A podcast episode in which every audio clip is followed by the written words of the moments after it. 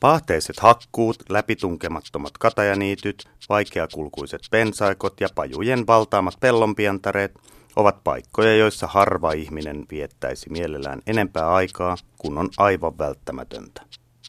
Pikkulepinkäisen mielestä ne ovat taas parasta, mitä ympäristöllä on tarjota. Aurinkoa, avointa maisemaa, pensaikkoa pesimiseen ja runsaasti isoja hyönteisiä. Mitä muuta sitä voi tarvita?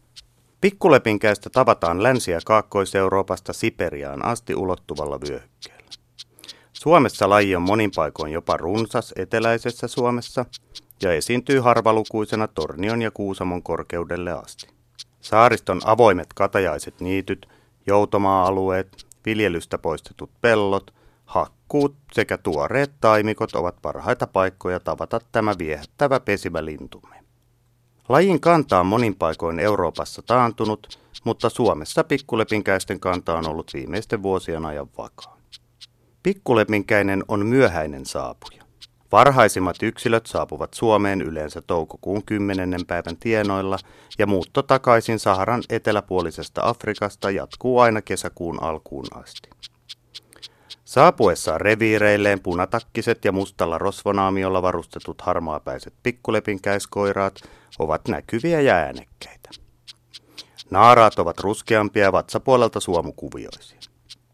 Koirailla on tapana kuuluttaa reviiriän korkealla tähystyspaikalla kovalla väh-äänellä. Harmi kyllä pikkulepinkäisen varsinaista laulua kuulee sangen harvoin. Laulu on hiljaista visertelyä, jonka sisään on nivottu laulajan oppimia taidokkaita matkintoja muiden lajien äänistä. Pikkulepinkäiselle parhaiten sopivat pesimäympäristöt keräävät yleensä useita pareja lähekkäin toisiaan saattamaan jälkikasvunsa maailmalle. Pikkulepinkäiset eivät siis häirinny lajikumppanien välittömästä läheisyydestä. Pariutumisen jälkeen pikkulepinkäisten perheelämä on alkuun hiljaista ja huomaamatonta. Pesän rakennus ja haudonta-aikana pikkulepinkäiset tuntuvat kadonneen maan alle. Pesä rakennetaan yleensä pensaan sisään katseelta piiloon, mutta joskus pesä voi sijaita myös maassa, erityisesti hakkuilla. Naaras hautoo neljästä kuuteen munaa noin kahden viikon ajan, jolloin koiras vartioi sitä hiljaa mököttäen pensaikossa. Poikasten kuoriutuessa myös pikkulepinkäisten olemassaolo yleensä paljastuu ohikulkijalle. Emot varoittelevat herkeämättömästi raksuttain, jos sattuu osumaan lähelle poikaspesää.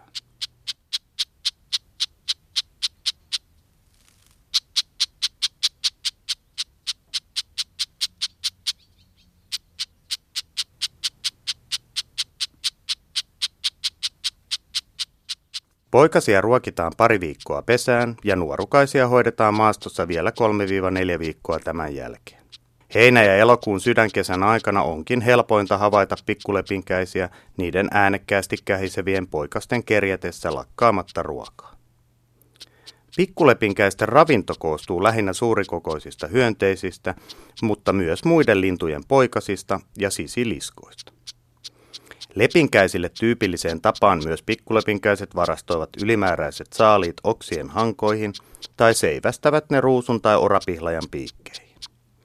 Pikkulepinkäisen saalistajan luonnetta voi aavistella koiraan rosfonaamiosta ja katsomalla sen hurjan terävää koukkunokkaa.